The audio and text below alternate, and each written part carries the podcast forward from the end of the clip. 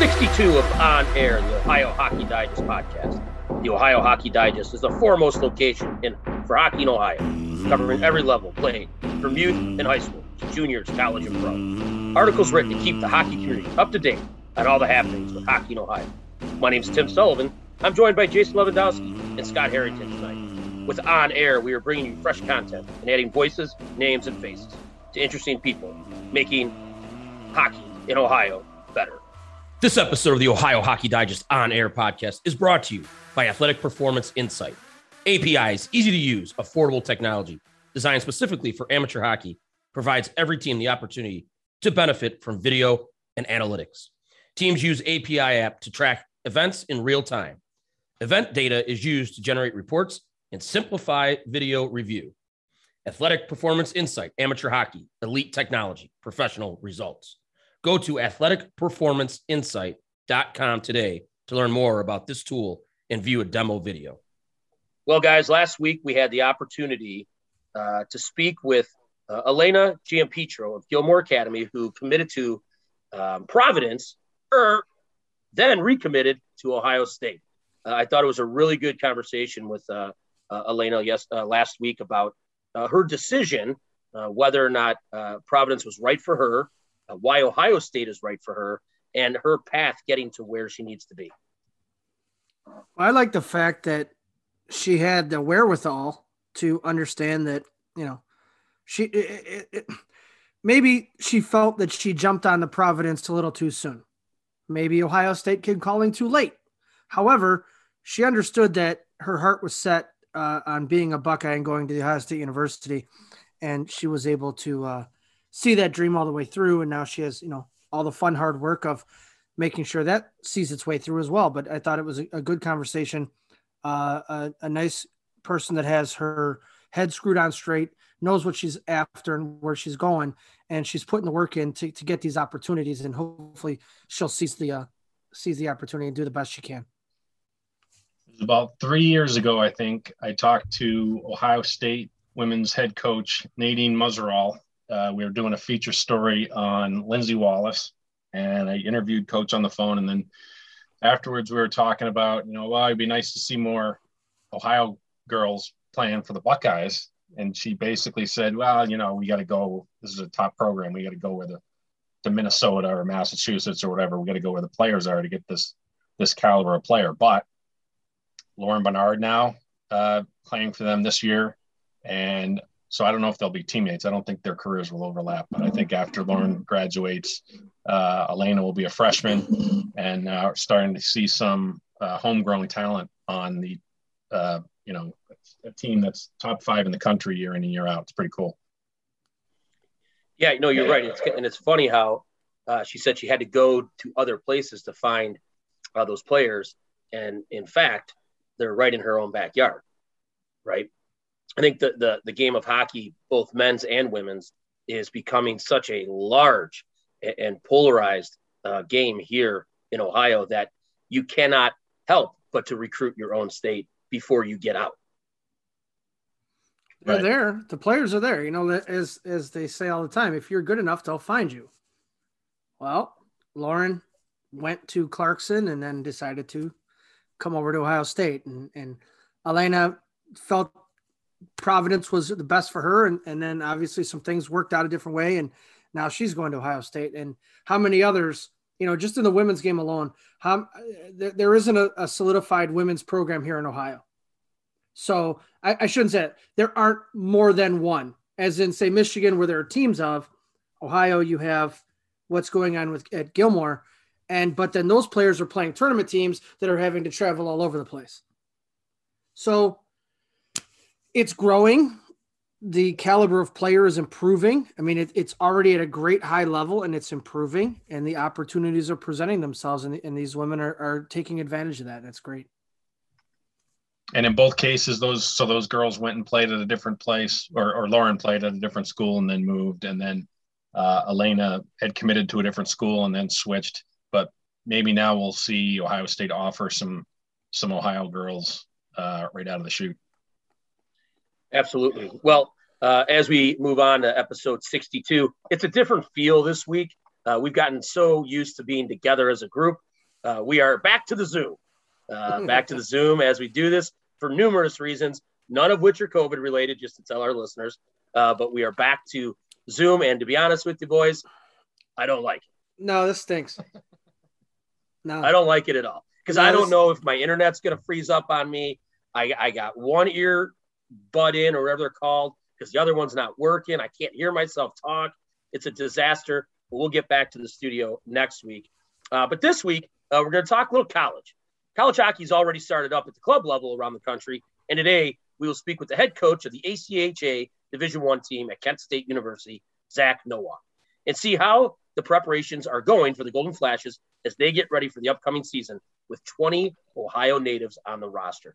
It's going to be t- good to talk to Zach. Zach's got a real interesting story about his playing career and then how he got involved in coaching USA hockey, all that. Really, really interesting story. Look forward to talking to Zach. Uh, also, look forward to hearing uh, about the ACHA. And, you know, we've talked a lot about the ACHA and how uh, upcoming and how competitive that league is. And they're finally getting back at it. By the way, speaking of that, I did see uh, something on the Twitter uh, of Kentucky held their first Midnight Madness weekend. You guys see oh, that? Oh, oh, yeah, oh yeah, oh yeah. I, I'm following them on the Twitter. We got oh, we got to go there. That has to be a complete circus. I love every second of it. Place was packed. Hey, management, is there any way we can do if we can get a hold of Driscoll and see if we can run a live show from down there? Oh, they'd be up for it, I bet. We, we we do the show and the is the lead up to the to drop of puck. Right. So as we're sitting somewhere talking, you know, we could tell they're, you know, teams the ice for warm up. And that'll do it for episode 63. And bye. We're going there next going to week. the game. Oh. I don't know if I can go there next week. but- no, no, no. So, well, uh, uh, before we get talking about uh, uh, what's in the news, uh, what's going on, you know, we're going to talk to Zach Nowak. Let's uh, talk and see how everyone's doing. Uh, Lev, how's it going? How was your week? Again, we are in Zoom, which sucks, but go ahead. Danny, go ahead. Oh, no, Oh, Danny's Danny's, not not, here. Oh, yeah, Danny. Part Oh, oh, hold on a second. Let me say something about that. Danny, the guy who says I'll never miss, Let me tee that one up for you. Go ahead. is not here. Okay. Yeah, yeah, Okay. I know. Uh, Danny knows what kind of day I had today, and I'm here. Straight in the shoot. Mhm. Uh, Mhm. my week, straight in the shoot. My uh, my week was uh, you know, normal work and all that good stuff, and then just uh, eager to get back on the ice. I know we're uh, per our recording, we we went back today, uh, got on the ice with the boys, and uh, did the old uh, did the old uh, no puck practice where you, you can condition, and it was just great to be in the rink, and it was great to be around the players, and and looking forward to you know getting started because you know as football i was thinking of this last night watching football on tv when the nfl season starts that means our season is right around the corner. So you start getting a little antsy start getting a little jittery. You, you enjoy this time of year and you're anxious to get going uh, a little more than what we're able to right now but uh, per the state we have to abide by the rules. So that's about it man. I, I i do nothing. So i'm boring. I apologize. I'm the first out of the chute if you will with this one but uh, Scott, how about you? Hold on, Jay, I have a question for you. Yeah, go. You're very good with lingo. Um, you do some work at Oh. NASA. Oh, I did have a, a lobster bake. I forgot to tell you. Yes. a lobster Come bake. on. I, I know. Come I. I apologize. I was looking at something. I went, oh, I got to talk about that. So the family puts on a lobster bake. Uh, it's a traditional thing based on an older couple that my in-laws uh, used to know and, and were close with.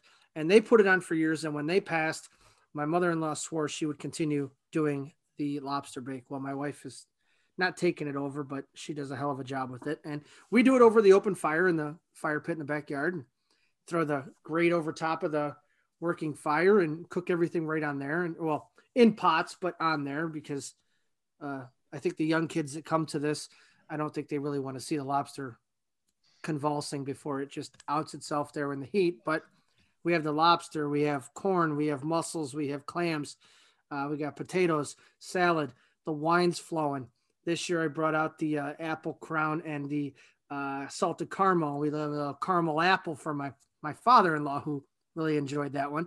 So you just mix the two of them together? I just went beep. Yep. Oh, Yeah, just mix it. He's like, oh, this is really good. I'm like, yeah, that's gonna. how many did he have? He only had one. Oh, thank God. Yeah, he was drinking beer most of the time. So yeah, that was a good thing. So you were asking me about the the lingo. Go ahead. Well, uh, you and I talked on the phone earlier, and Yeah. the reason you said because of the kids, but I asked why didn't you do like the old style, put the fire and the seaweed and the whole Yeah. good good thing, but you don't want to freak the kids out. Yeah, that was the. I mean, we've always done it in the pot. We've always steamed them till they're nice and bright red, and then they're good and gone, and they're good and good. I know you do some work at uh, our, Oh, uh, yes. our NASA facility here in uh, Yes. Cleveland, right? yes. Um, what what what what is it like working with some of the people there? well, it depends. See, I'm in the, I'm in the trades, if you will.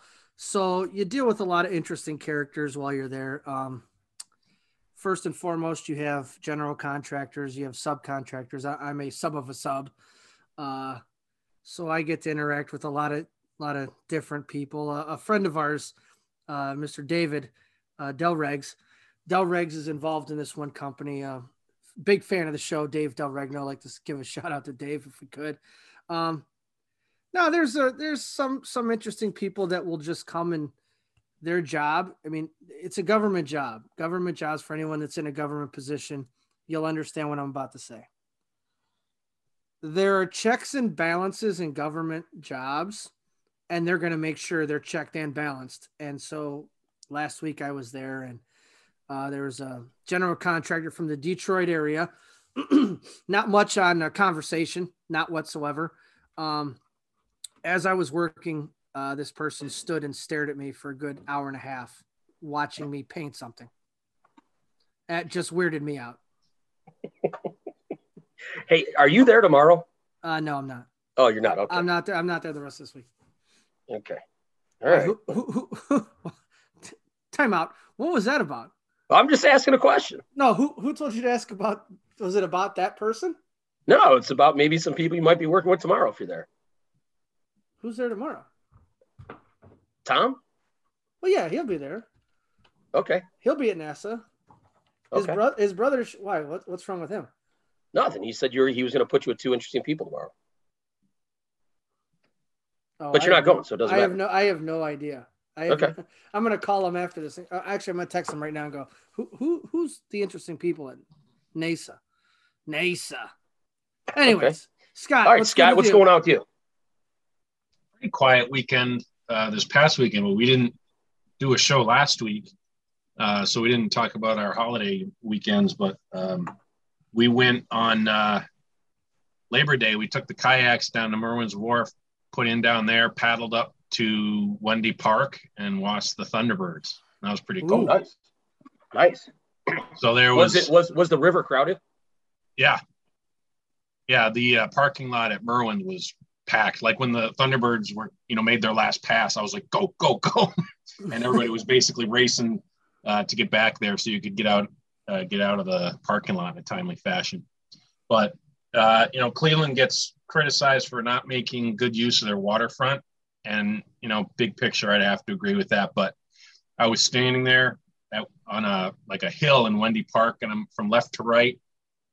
There's people playing beach volleyball. There's all kinds of boats out on the lake watching the air show. There's tons of kayaks in the river. There's a train going by. There's a huge freighter coming out the mouth of the river. Thunderbirds are going over the overhead, and uh, it was pretty cool. Yeah, there's a lot going on there. Yeah. And then we So had I- our first uh, first cross country race uh, on Friday. My How son's eh, not bad. They didn't do it uh, his freshman year because it's technically a contact sport because they all start in a big jumble. Okay. Um, so this he so he hasn't run in two years. And he did he did all right. He has the best time on the team, but the team's uh, not too hot. Where did they run at? They had, uh, well, actually, they've had two now. Um, the first one was it was a pretty big meet in uh, at Lorain Community College. It was hosted by Avon Lake, and they had Avon, Avon Lake, Amherst, St. Ed's was there, um, a couple other big schools, Bay Village, um, Rocky River, I think. So, and they've only got six boys on the on their team. So, uh, but he had the best time on the team. He was pretty. He was pretty happy. How many? So do you only get to see him like once? How does this work? They, or they do like laps?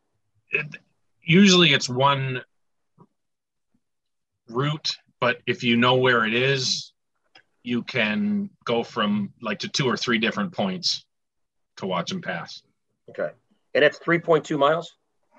Yeah, high schools. Yeah, five k. So, um, yeah. So his stat. So he, yeah, he's had two. Then they hosted one with smaller schools to be a little bit better. But his first week he was 22 minutes 59 seconds, and then the second race his time was 22 minutes 59 seconds. Same exact time. Consistency. He's, he's Pace. consistent. He's paced, paced himself. Paced. it. Wow. I, there's no way I could do that in 20, 23 minutes. No way.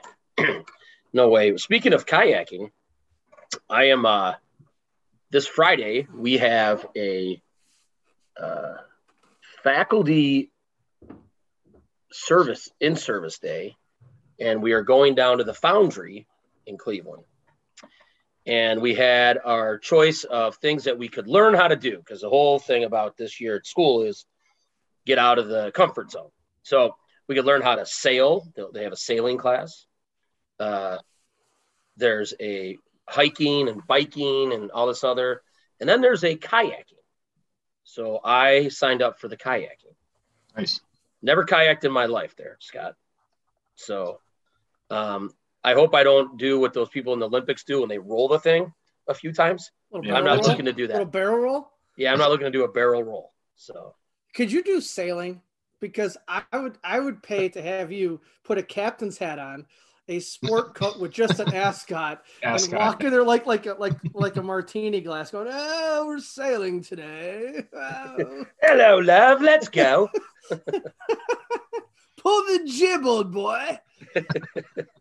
Which side is the mast on? Rectum. So, yeah, oh. yeah. Rectum? No, you didn't wreck rectum. I damn near killed him. So, uh, so yeah. Well, my my week was the same. Uh, holiday weekend really wasn't much. Um, did a lot of stuff around the yard. Uh, school is up and running, man. We are. uh, who sings the song "Alive and Kicking"? Yeah, I know. uh, I don't know. I know who you're talking. Come on, that's uh, the The guy. 80s song? Yeah. uh, 80s song. Oh, It's it's uh. Come on. Simple Minds. No, was it Simple Minds? Yes. Was it? Yeah. So Simple we are- Minds alive and kicking. We are alive and kicking. I know Dan's not here, but, once he listens, that might be a, a a key to like what we might want to start off. Man, we are alive and kicking. A school of boys, 980 of them strong, all back, ready to roll. Hello. So uh, they're excited. Needless to say, they're excited to be back. So. Sure. Um, and uh, I tell you what, the uh, it's it's been fun. I've gone to a few football games. That's been great. I have to tell you this, and I, I think I might have mentioned it earlier in one of our broadcasts, but uh, going to uh, my daughter's volleyball games, there's people in the stands. There's people cheering. I don't know. Did, did I mention? Well, they the, the match that she played in front of a, almost a sold out arena, Yeah. uh, and they just were giving it to her and giving it to them, and man, it was like we're back. Like the gamesmanship is perfect, right? yeah. Um, so uh, she's been busy with that. We had Lev, you you would appreciate this, uh, Scott. I don't know if you even know what these things are, but we had our first mixer last Friday. oh, oh, did we? We did. Where was this one? This one was at St. Ed's. Okay. Oh, this was St. Ed's. Um, it. Said it. and uh, yeah, had our first mixer, freshman and sophomore mixer. And Scott, if you don't know what that is, that's when the it's the boys' school, and they invite the girls' school, uh, the freshmen, sophomores, and they invite the young ladies to come. And it's a very casual uh, party, hangout, dance. There's pizza, music, disc jockey, all that. They mix it up, Scott. It's like Tinder for young kids, Scott. It's really cool. Everyone's doing it. but there wasn't a lot of swiping right or swiping left. No, they all no, stood on the one side of each other. It was crazy. Boys Oh, over yeah. there, girls over here. Yeah. That's how we used to do it. Yep. Yeah. So, so we there was a mixer. So, you know, is what it is. T- Tinder Um, too strong? Should I said Hinge? No, no, Tinder's not too strong. Hinge, Bumble, farmers whatever. only, whatever. Farmers We only. didn't have any of that stuff when I was a kid. No. You had to you had to call the girl's house and talk to her dad, Yeah, and then ask to talk to her talk to his daughter. Scott, I'm gonna I'm gonna tell you this right now. This is no lie. Mm. I don't know if you guys had this in uh, uh, Vermont or New Hampshire or whatever the hell uh, uh, East Coast had up there, but we had I had in my house. This is no lie. When I was younger, it, it kind of it, it went different in high school, but when I was younger in grade school, we had this thing called a party line. Yeah. So like, so like my house and my neighbor's house were on the Yeah. same number. Yeah, we had one at our cottage. Yeah. And my grandmother would have to wait for you know the neighbor to get off the phone, and she'd Right. You know. And It was I a would be on the phone. I'd be on the phone in seventh grade with like a, a buddy or a girl, and all of a sudden the neighbor would be like, "Hello," and I'm like, "Oh, sorry." It was nuts. It was nuts. A party line? What are we talking? What? Oh, Yeah. This is new to you me. heard of that? No.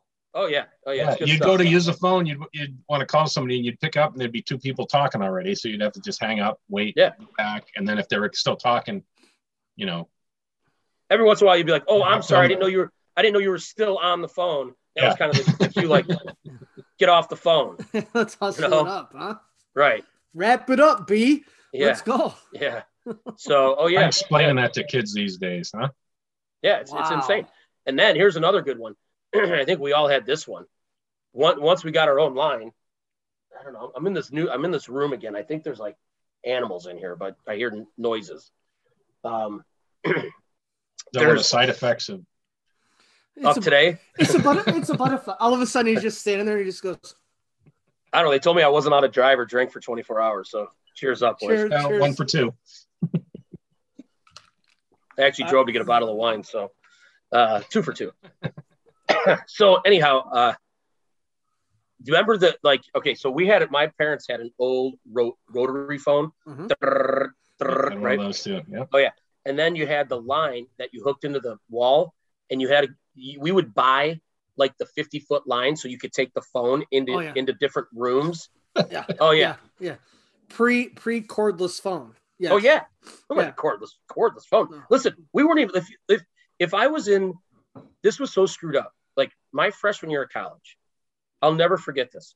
My freshman actually I'll I'll, I'll well I'll just I'll just say freshman year of college. I won't go any, in any details, but I would come home and I could not call friends or if I was dating a girl who was out of town because it was long distance.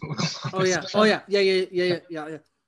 yeah. And, and my old man would string me up if I called long distance. Right. It was Yeah. super expensive too. Yeah. Crazy. Yeah. Yeah. How about this? I tried explaining this to a there's a, a younger uh, kid who sits next to me at work, and there there's I went to get stamps, and there's a convenience store across the street, right? You, And you there's lost him at you lost The him at guy- stamps. right, but listen, Yeah, yeah, there's a guy over there, and he I buy stamps from him because I only use it, you know, a couple here and there when I need them. I get them from him, and he marks them up. He charges 75 cents per stamp, which is pretty sure is a crime. You can't do that. It's a federal offense. Right. So I tell him that. I told him once a long time ago, and he wasn't, you know, he didn't want to hear it, How much are the stamps? or he didn't understand what. I don't know. He charges 75 cents. Doesn't it say 32 that's- cents on? So that's what I said. I came back. No, because they changed the they they don't have the price on them because they change it all the time. But if you buy them, they're still good for the new price. Anyway. So my point was, so I, I mentioned it to him again, and you know he, we got into it a little bit. So anyway, I go back to work and I tell the I tried explaining it to the kid. I'm like, I said, how much do stamps cost? And he goes, I don't know. I've never mailed anything.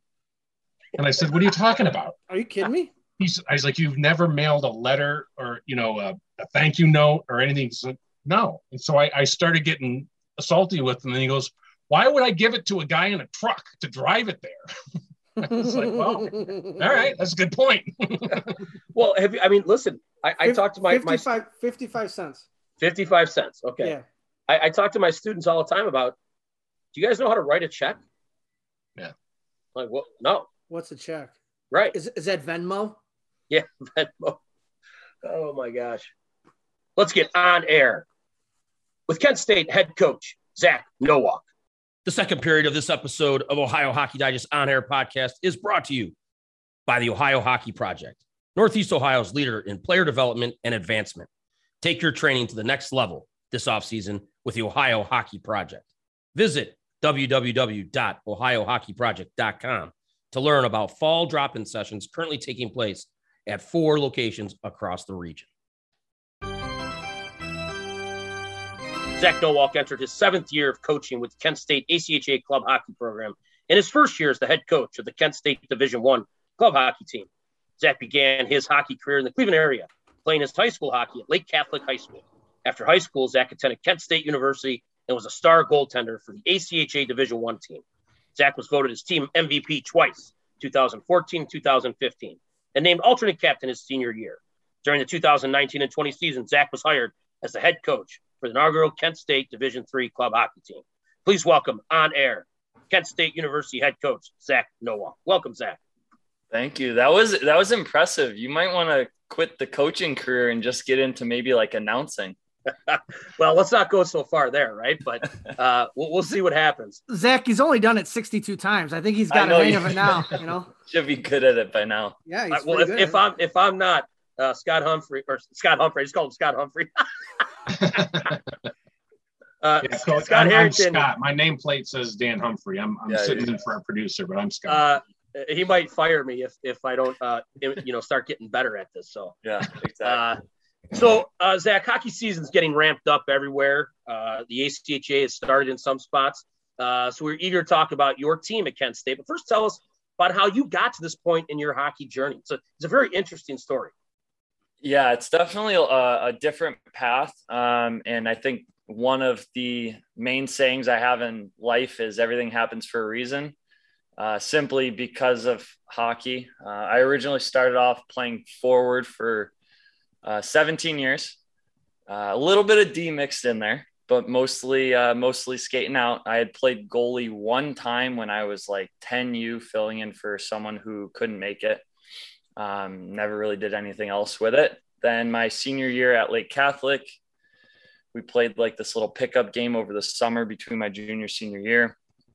And uh, one of my coaches came up to me after because i had played goalie for that little pickup session. And he's like hey you should play goalie next year. I was like haha that's really funny. He's like no seriously you should play goalie next year. So uh, i played summer league. I split time with another goalie during the summer league team bunch of kids that i played high school with were on that summer league and some of the parents came up to my parents after the whole league was over. It was like hey we seriously think zach should play next year. And so my dad then kind of took it serious and said hey what do you want to do? I said let's try playing goalie. It beats being a third fourth line skater. So um, i hopped in net we got some pads for me and i think we played my first game uh, was our third game of the season. Uh, it was against University School league game. um, and I think we were 0 2 in the league at that point. That's when the Red North was one of the higher divisions. Uh, and we ended up winning three to one. And then I kind of played from there on out. Um, went to Kent State, uh, showed up to tryouts, and the coach pulled me into his office, said, Hey, I heard you've only been playing goalie for one year. I said, Yeah he's like, I'm going to keep you just because of that. And so I was like, oh, cool. So uh, he kept me. This was Jared Witten. Um, and then the, the other coach who talked to me, that was Sean Sadler um, over at Lake Catholic. And uh, so those two kind of gave me a shot and gave me a chance. And it led into kind of some of the things you just described into the in the introduction and it led me into coaching and it led me into uh, being at Kent State and eventually meeting Bill Sweetie, who has helped me a lot with uh, my journey coaching and doing some coach education stuff with USA Hockey and kind of into all of this. So, um, some people taking some chances on me have led me into where I am now, and I'm extremely grateful for that. So, was there was there one or two experiences you can talk about uh, that uh, made you want to stay involved at Kent State? uh, after graduation? Um, so I, I think in general, like hockey was something that I, I liked, uh, but the actual switch to goaltending really made me fall in love because uh, I, I played lacrosse and I was a pretty good lacrosse player in, in, high school. And Uh, I probably could have had the opportunity to play at some college somewhere. Um, but I just, I loved hockey so much because I had made that switch to goaltending. And once I finished, it almost seemed like, wow, I've only been playing goalie for what, six years now or five years now. Like, I don't want this to end. And so I started coaching at Bill Sweet Ties camps. Um, and then once I started coaching at Bill Sweet Ties camps, I was fortunate to meet uh, Ken Martel and Dave Caruso. And I did like a little mentorship program with Ken Martel. And that was when I was like, holy smokes, like I love this. I love the, I was never like a research nerd either, which is funny, but that's, that's Ken. And he like blew my mind and same with Dave. And so all of a sudden I was like going down this rabbit hole of, of digging into coaching really deep. And um, I, I'd say it's a mix of those two experiences is just that love for ho- hockey again. Um, and being fortunate enough to meet some of the people I've met and they've kind of inspired me and led me down this path. So you've been involved uh, in Kent State programming for about seven years with coaching and recruiting before uh, you took the task of uh, starting a brand new Division three team from scratch. Uh, can you talk to us about what that's like? Um, and then we're going to talk uh, about how you transitioned into the head coach of the D1 program. But what's it like trying to build that program uh, uh, in 2019 and 20?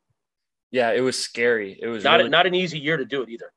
No, yeah, it was uh, it was really scary. Um, I was really nervous. Like I think that is probably one of the most nervous times I've been because the task was, hey, we're gonna do this in a year. Um, we made the announcement and we're like, we're gonna do this next year. Like we already we like we have game schedules and we're coming up on tryouts. And I think I have maybe 20 kids, but at the end of the day, you never know. Like I've I've been recruiting for D1 since the, I started there, and I've had kids who I thought were coming and they don't show up, or they show up day one and they leave, and so it was it was really scary. But we were fortunate enough to have, I think, at the end of the season, we had 25 kids on the roster uh, in our first year, and then after tryouts this year, it's like crazy. We had over 70 kids come try out. Both teams are max rostered at 29 right now. Like we can't, we don't have any more room in the locker room. Um, so it's it is awesome to see that and just thinking like, wow, this program has come so far uh, in the few years that that I've been a part of it, and a lot of that is credit to Jim Underwood himself. He's done a phenomenal job with our program and. Um, but yeah, it was a great experience. It was, it taught me a lot because we had a lot of kids from all sorts of different backgrounds in terms of their hockey playing, at least in our first year we had kids that in all honesty maybe looked like they've been skating for three four years and we had kids that played junior hockey all on the same team um, so for me as a coach it was how do i develop practices that meet the needs of all players?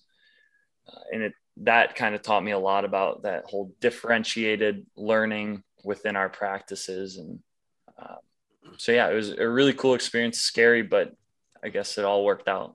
What do you think was the biggest what was what was the biggest like I don't say worry, but you're starting an ACHA team from scratch. Outside of physically getting these kids to campus, what else like threw its hat in the ring and said, "Oh, you think you got it figured out? Boom, try this." I mean, uh, let's take the let's take the white elephant out, a pandemic. But however, what what else? Yeah, so this was actually we beat the pandemic for this. Oh, okay. Um, we so it was right at the end of the season is when the pandemic started kind of getting really big so we didn't we made it through the whole season um, but to your point we had some like freak injuries throughout the season and once again we only had 20 kids to start so we had a few games where we had uh, i remember we were playing adrian's division three team and i mean their division three team is no joke um, there's some really good players, and some of their Division three players at the time probably could have played on our Division one team. Um, and so we had like 16 skaters. We had four kids at the time with knee injuries. Um, we had another kid who was ineligible. And so all of a sudden, we had this roster of 20, 22, something like that, that we felt really comfortable with. And all of a sudden, boom, injuries, ineligible, uh, and we're kind of fighting back from there. And we got we, very fortunate that we had a few really, really big wins for us um, that ended up getting us into playoffs in our first year. We finished in in fourth place out of I think seven or eight in that league. Um, so we had a, a, few really good wins and helped propel us into playoffs. Came to playoffs and we just didn't quite have enough. We didn't have enough depth. Um, but yeah, the injuries and having that short roster was a lot to work through. I do want to say that, uh, and we we've talked a lot about ACHA and and how the growth of the ACHA and where it is today compared to where it was when it started. You know, we had the uh, opportunity to talk to, talk to uh, Joe Battista, former coach of Penn State, and uh, you know, we talked about he was on the founding uh, group of of the ACHA and um, where it is today. How how do you? I mean, you're now a Division One head uh, head coach that you just jumped in within two two years from Division Three to Division One.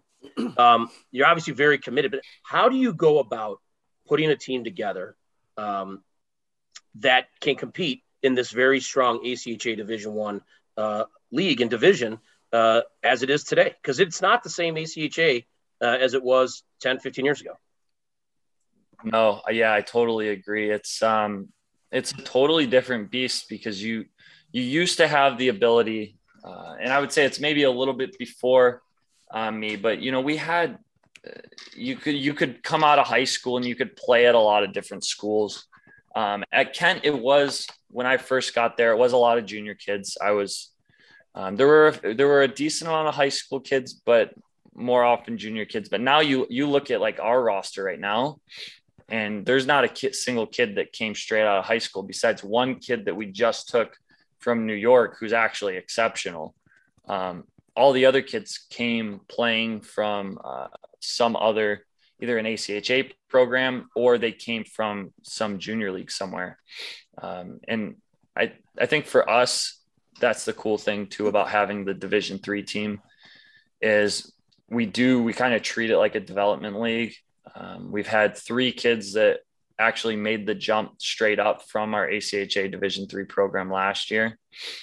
Um, and there's, I, I definitely think looking forward, there's a lot of kids on that current roster that have a good chance at, at jumping up. But um, yeah, I, I think it requires a lot more to have a good team nowadays because you have to go out and recruit and you can't just recruit right down the road anymore. Um, you have to go out and drive out to Pittsburgh and Columbus and and Erie, and uh, now Cincinnati has a team. And we we had been going to that Minnesota NA3 showcase for quite a while, and USPHL has a bunch of showcases, and you're watching games on hockey TV like crazy. And um, yeah, it's a, it's a totally different beast, being that now you're pulling kids from different states, different regions, different you know from Canada, from Ohio, from PA, all over the place. But you have been able to find uh, I think I counted 20 kids on the D1 roster from Ohio. So that's pretty yeah. cool. Yeah. So Kent State, I, I think, does a really nice job with um, giving a lot of benefits to Ohio students. Um, so our guys do get some great uh, through completely through the university. They get some great financial aid packages, um, being that they're Ohio uh, residents. And looking at the roster a little bit, um, and I should mention that um, Ohio Hockey Digest senior writer Jim Smith did a nice preview of the D1 team uh, that we put up uh, last week or so. So if you haven't read that, head over to ohiohockeydigest.com and give that a read. No free um, ads. No free ads. No free ads. hey. Um, oh, hey, Jay, that's our boss. Damn.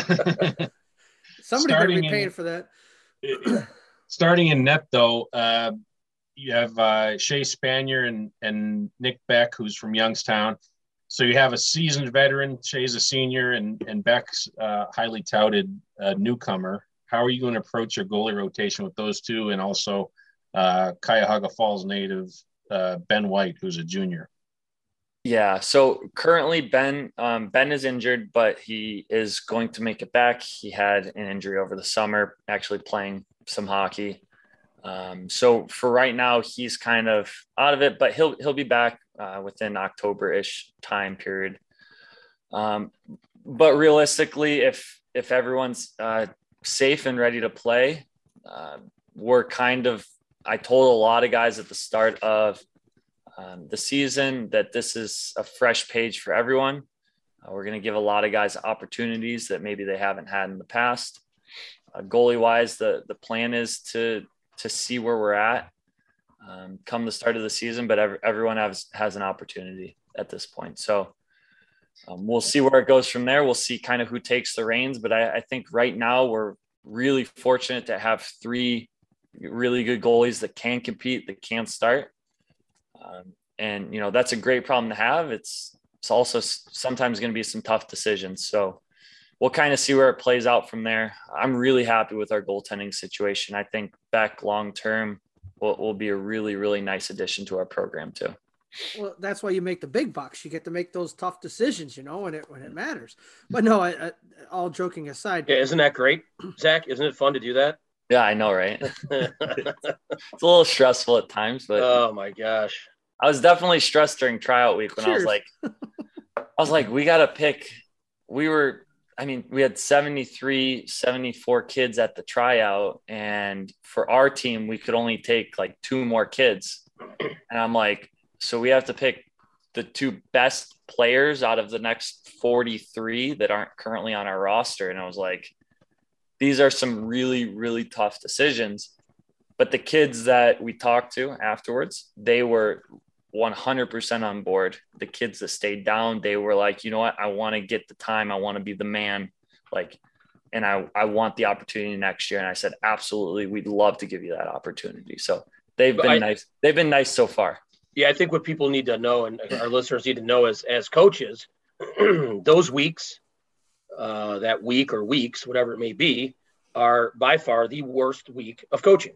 you know, uh, there's nothing fun about that week. No. So.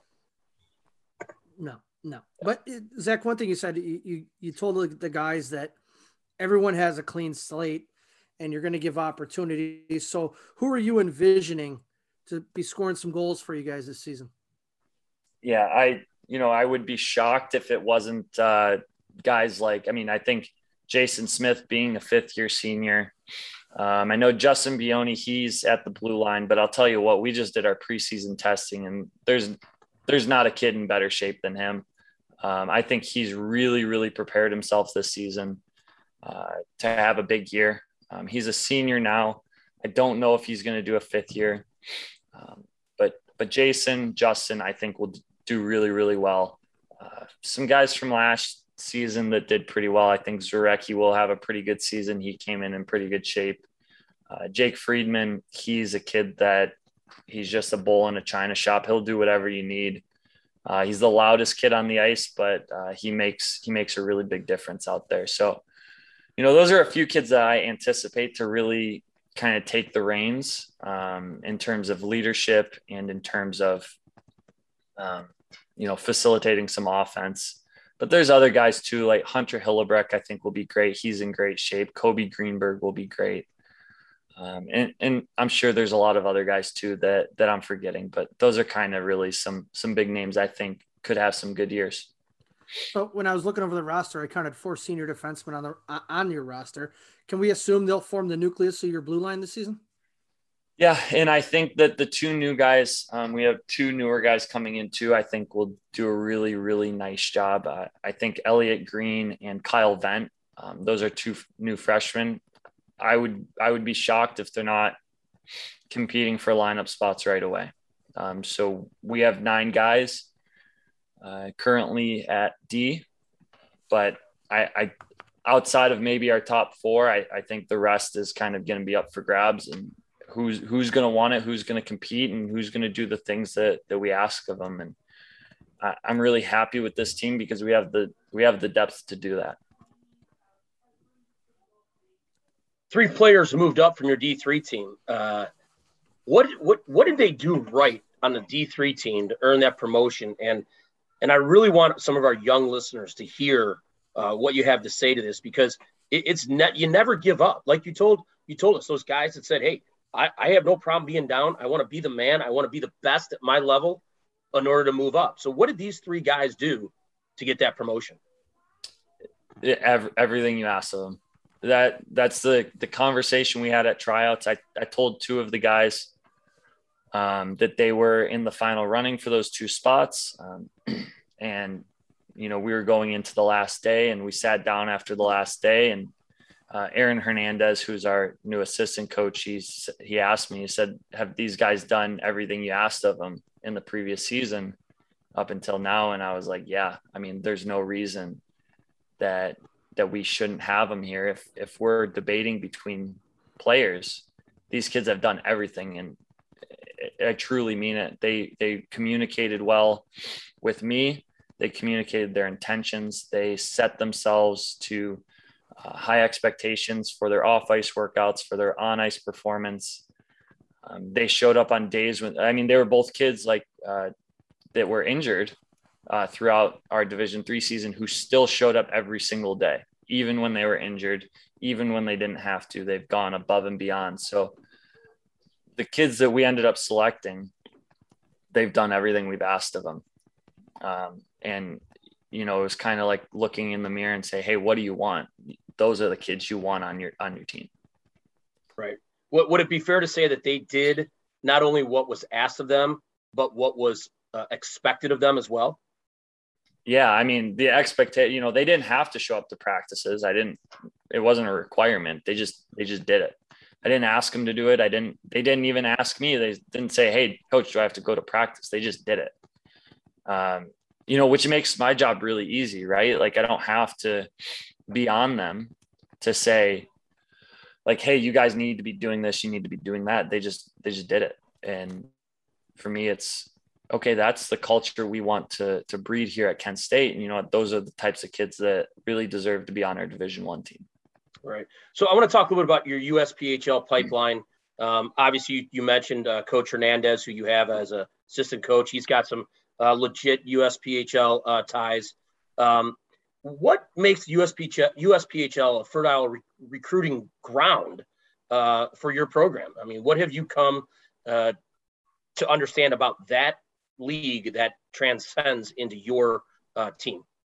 Yeah, I so I think the USPHL has turned into what in terms of the I guess really the some of the big tier three leagues that we look at are the EHL, the USPHL, and uh, the NA3, and you know occasionally the Western States League uh, have been you know kind of some of the some of the programs we've looked into, but USPHL just location. Uh, a lot of the rosters um, within the USPHL uh, have a lot of Ohio kids, have a lot of PA kids, especially when you look at uh, the Columbus Mavericks, uh, Pittsburgh Vengeance, Cincinnati Cyclones, the Lake Erie Bighorns, uh, Wooster Oilers. It's we're surrounded by these USPHL teams, um, and it makes for a really kind of convenient, but also at the same time we have a lot to choose from. And I actually really like the league as a whole. Uh, I think they do a nice job of making sure that that nearly all teams are are pretty competitive. It's not a super watered down league where you have three really good teams and then you have, you know, six really bad teams where like, oh, you know, they don't belong here.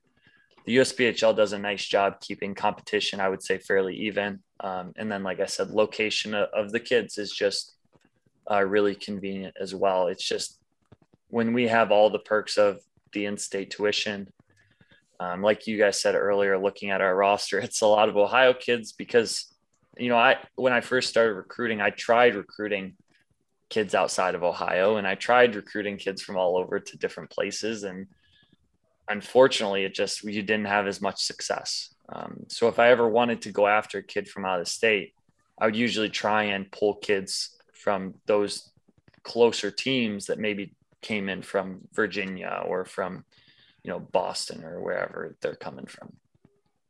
So, uh, as head coaches, we get to choose our assistant coaches. I mean, of course, I choose Coach Lewandowski to coach with me because of his great looks, but um, Coach Hernandez is, is a first year assistant for you. Coach has a long history with the USPHL. Um, was that a key uh, part of uh, him joining the group?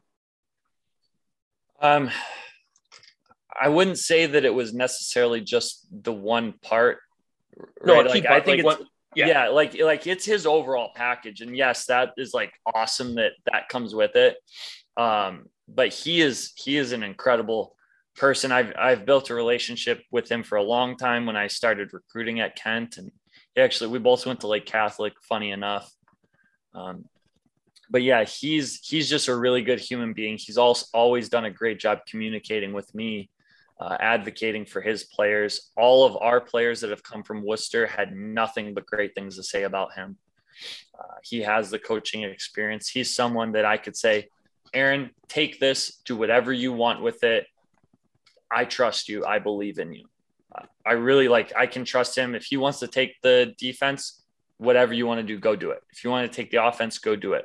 If you want to run this type of face off play or system or whatever it is, you got it. Because I, I believe in his ability to coach from what I've seen from his program, from what I've heard from his players. Um, but yes, it is a nice little addition that he knows a lot of these coaches and he could be very helpful with the recruiting process.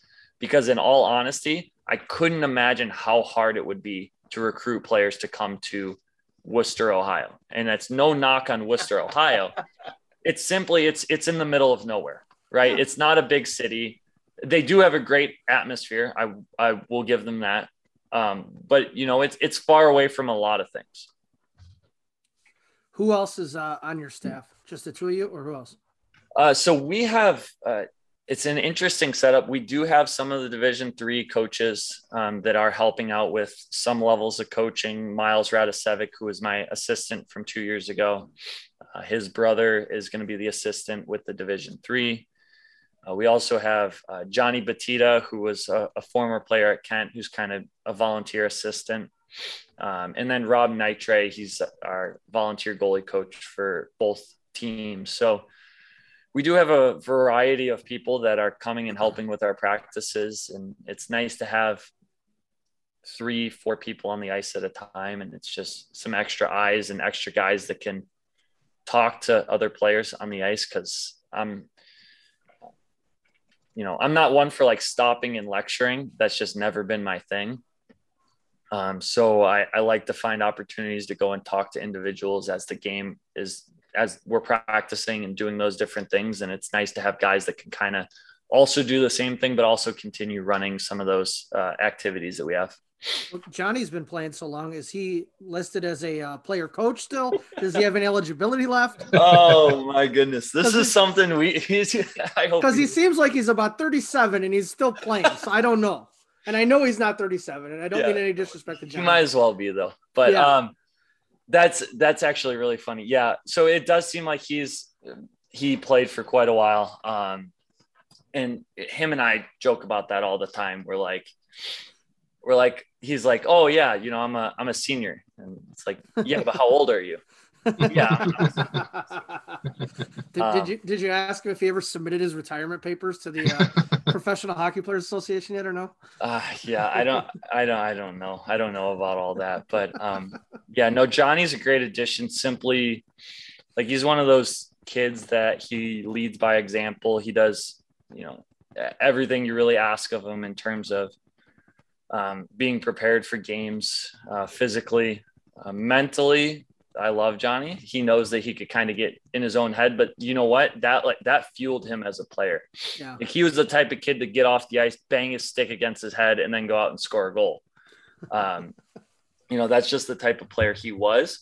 But he has an, a really, really intense passion to win and to have success. And um, you know, that's the type of example you want uh, other players on our team to see uh, it's really cool when they walk in the locker room and they see his name on on the wall multiple times, all over the wall. Right, ACHA All American. He was uh, team MVP four times. Could have been five, but um, you know he lost to me. I, like, I like to mess with him on that, but I like, um, I like how you got that one in there. That's well yeah, I know. but no, it, in all honesty, he's he's the exact example we want of of a kid that shows up, gets the job done, and um, has an intense passion to to have success. Absolutely. So, with all of the changes around Kent State hockey, uh, over the last two years or so. Uh, you're also transitioning to a new league this year uh, from the Great Lakes Collegiate Hockey League to College Hockey Mid America. Uh, so, for starters, um, you'll now be in the same league with John Carroll. So, uh, forgive my ignorance. Do you play them on a regular basis uh, in non conference games historically, or? Yeah, so we did historically play them. We actually historically played a lot of these teams because it just makes sense schedule wise. Um, most of these teams, when you actually look at our schedule, we have so many home and homes because uh, these teams are close enough. So we'll drive down to them on a Friday. They'll drive down to us on a Saturday. And uh, we really, I think we only have three road trips, and that's because, or three overnighters, I should say. And that's because we do the meltdown tournament in Buffalo where we play game Friday, Saturday, Sunday. And then we do a little Michigan trip where I believe we play Cleary Friday, Saturday, and then play EMU, Eastern Michigan on Sunday other than that, it's all home and homes. So it helps us out with budget wise. And it just, in all honesty, it makes the most sense um, instead of us traveling to Michigan all the time. It, it really is the league that makes the most sense for us. So we're talking about uh, Pitt, Robert Morris, Mercyhurst, West Virginia, um, John Carroll. I mentioned. Uh, who else? Who am I missing? Who else is in there? Uh, I think Duquesne. I don't know if you mentioned Duquesne. I think Duquesne okay. Pitt. Right. Um, yeah. So now you're in a, a tighter geographic uh, area. You're going to be uh, competing for players more.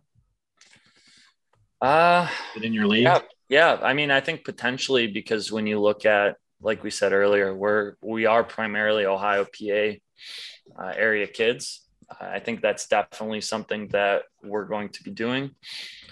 Um, you know, we've definitely lost some kids to some of those teams in the past. I know that um, we'll we'll have to kind of show up to this league and and show, you know, hopefully come out on top, and hopefully that's a, a big recruiting uh, tool for us. And you know, I, I, think one thing is that we do have a great crowd. We have a great community following.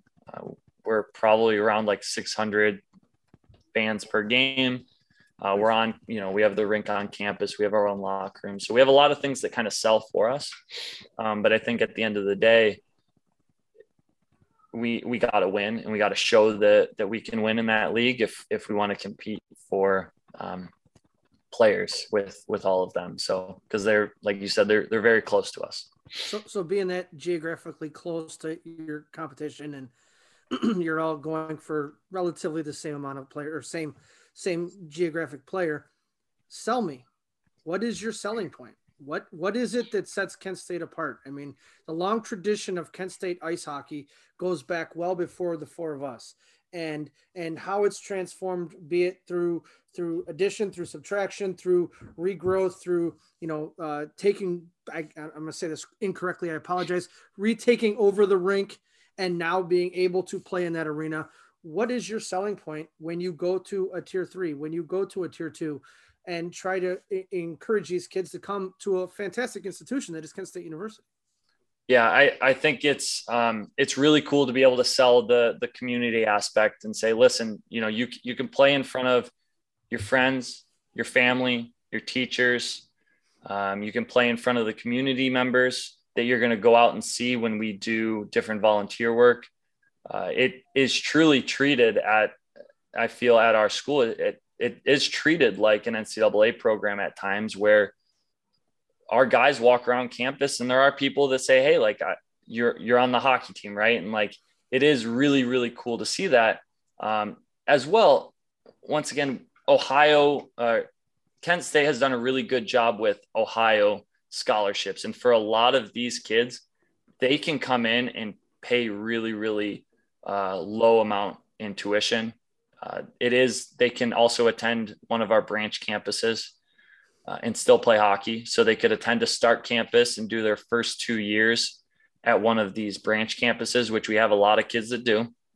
Um, and they can save thousands of dollars uh, while attending college and coming to our program and playing for us with a rink that's on campus, um, with fans, with a locker room, with high quality equipment. Um, and and everything that you would ask for in an NCAA program, um, we can provide that. So your season opens up October 1st and 2nd at home against Rochester. Is there a inaugural Zach Nowak bobblehead night? I mean, what is the promotional schedule we got coming up? Yeah, I don't know if I want that, but um, listen, as a head coach, his head bobbles enough. Trust me. um, yeah, so we're working on uh, different uh, fundraisers actually right now and different um, sponsorships uh, throughout the university. So that's different things that we're working on right now. Uh, nothing set in stone yet, um, but you know the plan is that we're going to have a pretty big showing. We've always had a pretty big showing for our home opener. Um, we do have a few things in the works with some local schools. Uh, we're gonna we're gonna do some local school nights. Um, we're also in the past we've done this and we'll continue to do it, but promoting different um, uh, club programs throughout the university um, in an effort to kind of get them to show up and we can promote them and they can show up and support us and um, different kinds of things like that. So you know we've had like campus book and supply came and, and did a bunch of sponsorship for us unfortunately they had shut down um, over this whole break but um, we're definitely we're looking and, and getting some new sponsorships throughout the next year um, or i should say additional sponsorships and mm-hmm. We'll see what promotional nights ensue but we have had some fun with uh, speaking of bobbleheads we've had those those big bubbles oh yeah intermission games and you know, we've had a bunch of different intermission games that, that keep it fun and enjoyable for uh, that's genius. That's genius because the kids are out before the game, during the game, after the game, and they get in that bubble and they just wreck each other on the ice. It's entertainment yeah. for everyone. I always, I'm always a big fan of the big wheel race. Oh, yes, yeah. yes, yeah. like that's the big green machine. Yeah, find one of those big old big green machines. Oh, the kids will be all over that.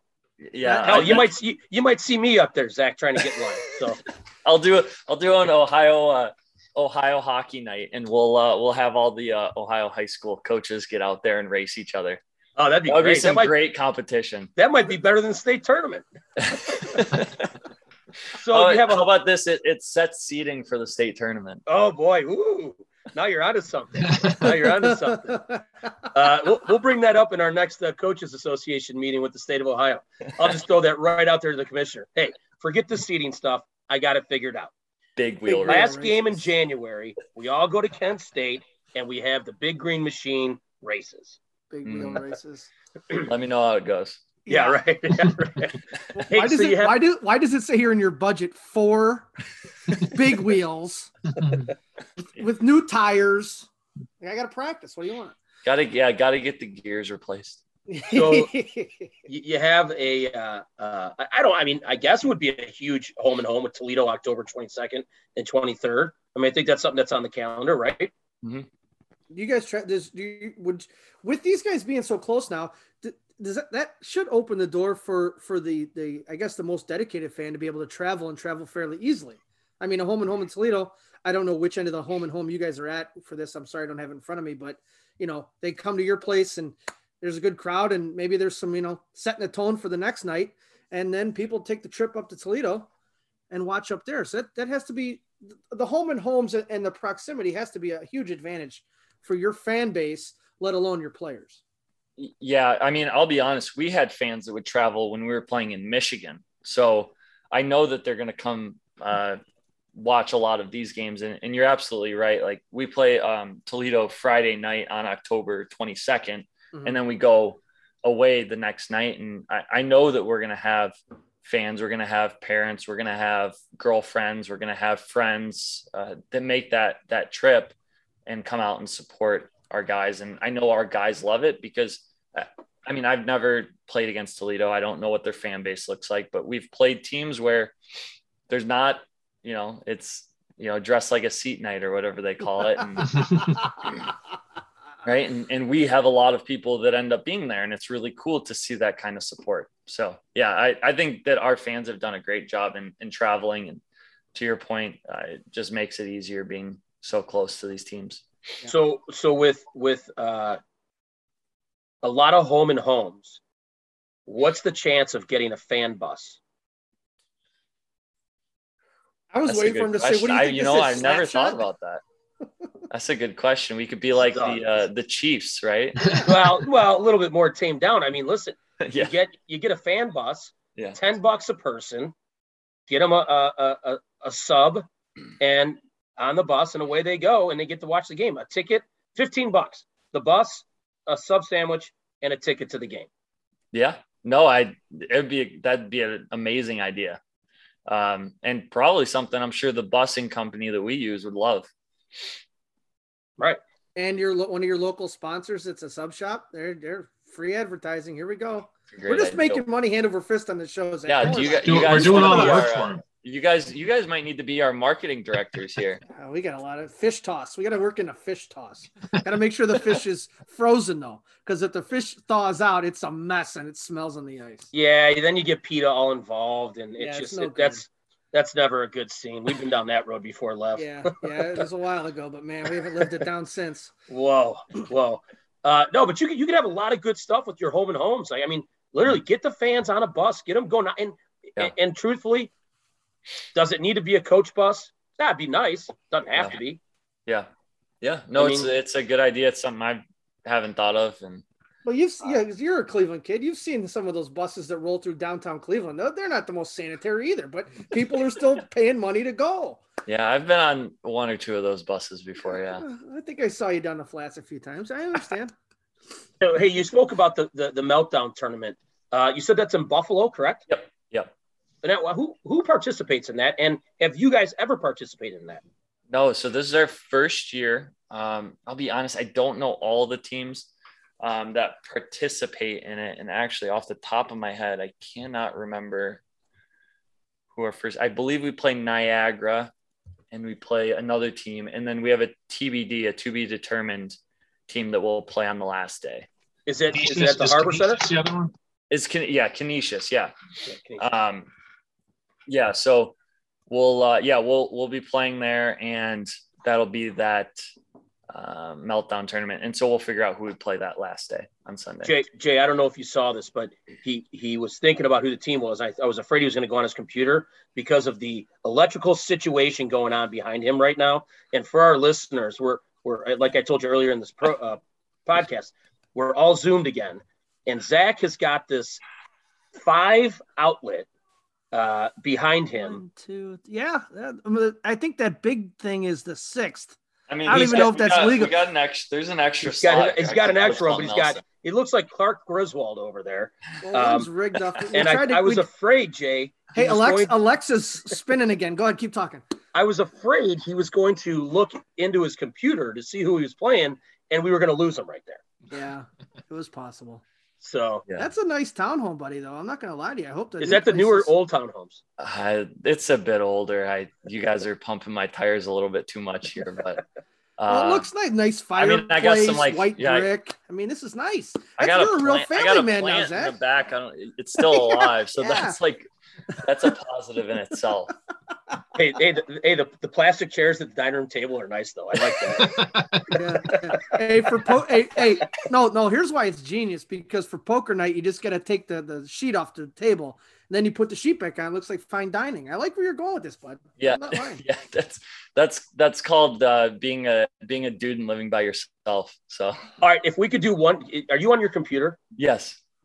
Is your computer? Are you able to unplug your computer? Uh, I mean, can you can you walk your computer to the refrigerator? I want to see what's in his fridge right now. Oh yeah, yeah. This is a new segment. This is a new segment we're doing. New yeah. segment. What's in Coach's fridge?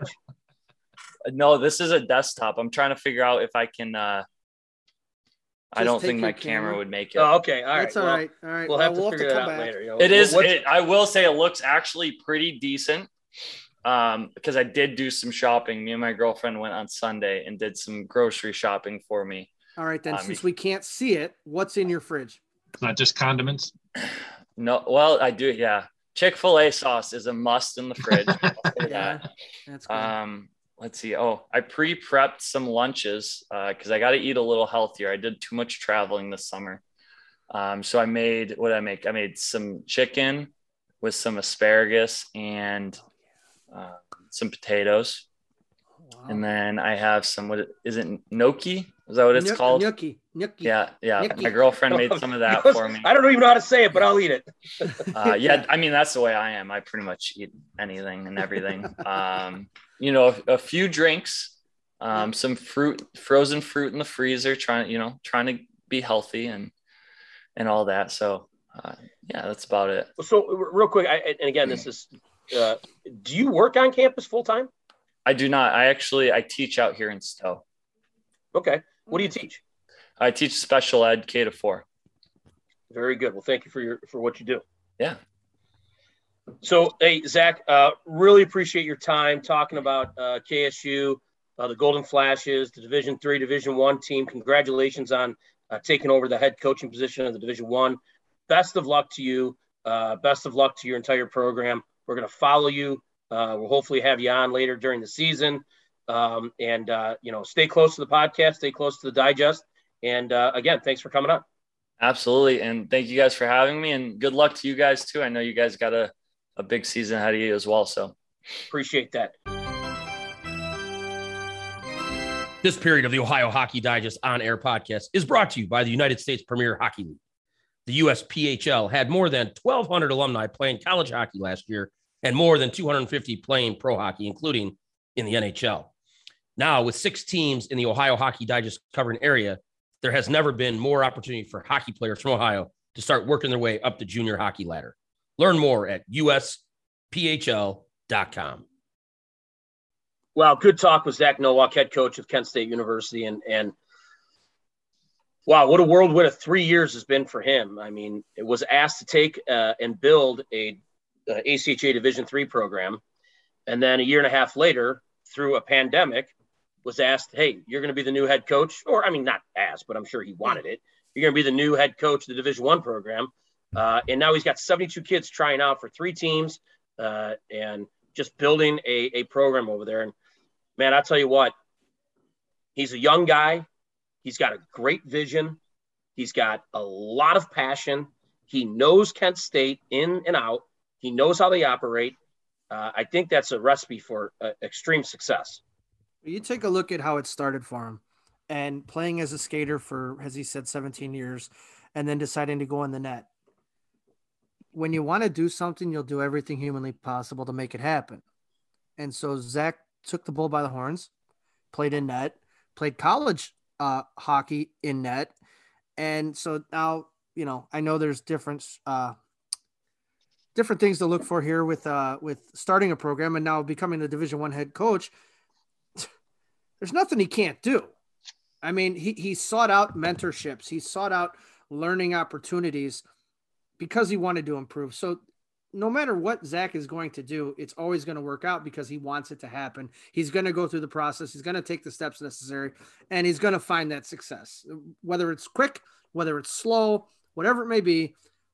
It was a great conversation to learn about Zach Nowak, his Kent State program, the, the history of it, the history of himself, and and sky's the limit for him. And uh, we're really, really pulling for him. I, I know we joke around with him after we were done recording, but we are really pulling for him, and he's going to do great things.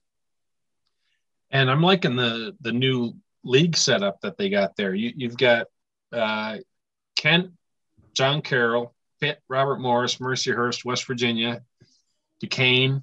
You know, all basically recruiting in the, each other's backyards. You know, and trying to to put together uh, the top team in that league, college hockey, Mid America. Um, I think that's a winner for him right there.